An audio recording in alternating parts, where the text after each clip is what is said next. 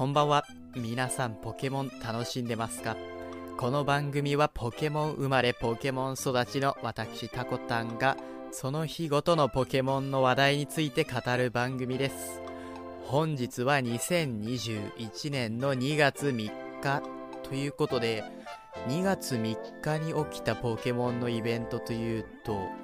あの名探偵ピカチュウの配信が開始したのが確か2月3日なんですね。でまあ実は僕名探偵ピカチュウプレイしたことないんですが結構 CM とかでも今度のピカチュウは喋るみたいなそんな感じで話題になってたことはすごい覚えてます。うーん。もう結局やってないんだよな。どんな話なんでしょうという感じではあるんですがまあ名探偵ピカチュウといえばどっちかというと映画ですよね。えっ、と2019年の5月3日に公開された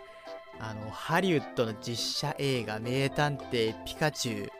なんですが、えーまあ概要を読み上げますと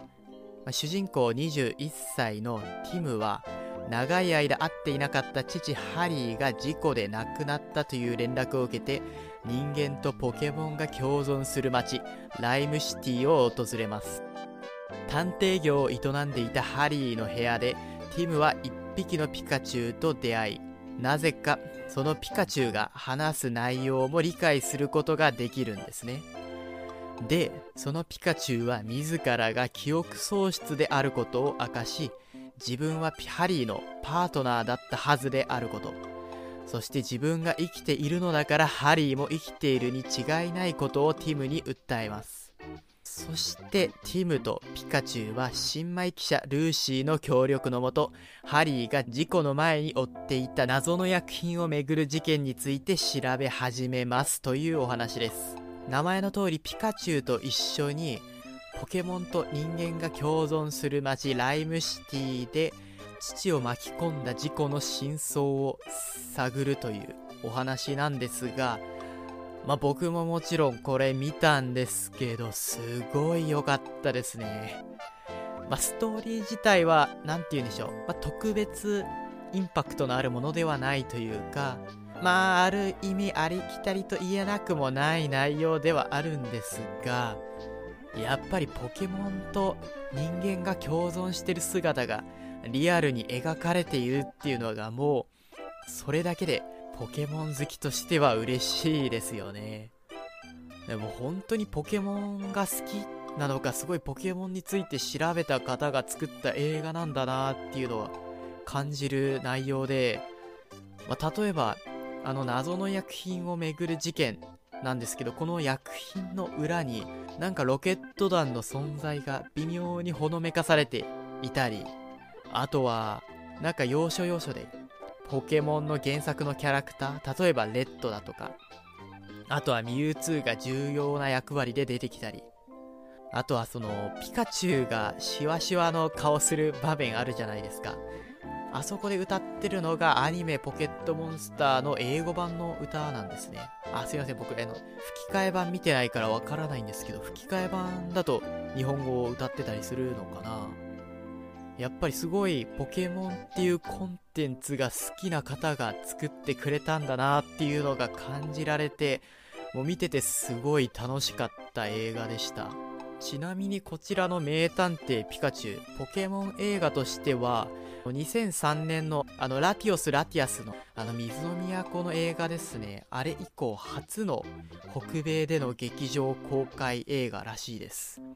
実はジラーチ以降の映画は北米ではテレビのみでの上映となってるみたいで正直意外ですよね。名探偵ピカチュウはハリウッド制作の映画なんでもちろん北米で上映するのは当然といえば当然なんですが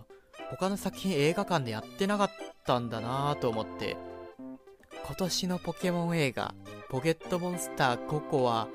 まあ個人的には歴代ポケモン映画の中でもトップクラスに好きな作品だったのでえー、ちょっとぜひこれは海外でやってくれたら嬉しいなとか思ったりはしてます。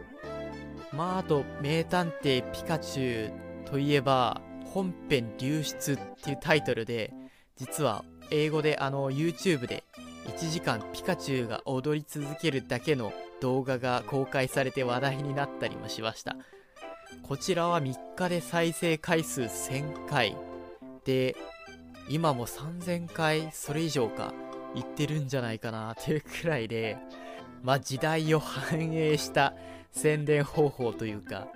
まあ、ある意味炎上商法ですよね。うまくやってるなーとか思ったりしたのも思い出しました。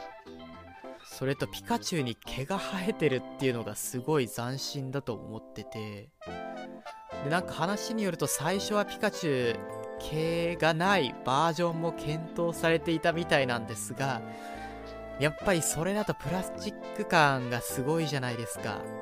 それでなんか自然由来のものでできないかっていうことで、あの毛の生えたピカチュウっていうのが生まれたらしいんですね。まあ確かに同年にちょうどミュウツーの逆襲レボリューションで 3D のピカチュウ公開されていって、もちろんあれはあれですごくいいんですけど、あれが実写に出てきたってなったら合成感すごいだろうなぁとも思って、そういう意味でも結果としてはこれ成功だったんじゃないかなと思います。シワシワピカチュウすごい人気ですしね。ということで本日は名探偵ピカチュウの話題でした。最後まで聞いていただきありがとうございました。それではまた明日。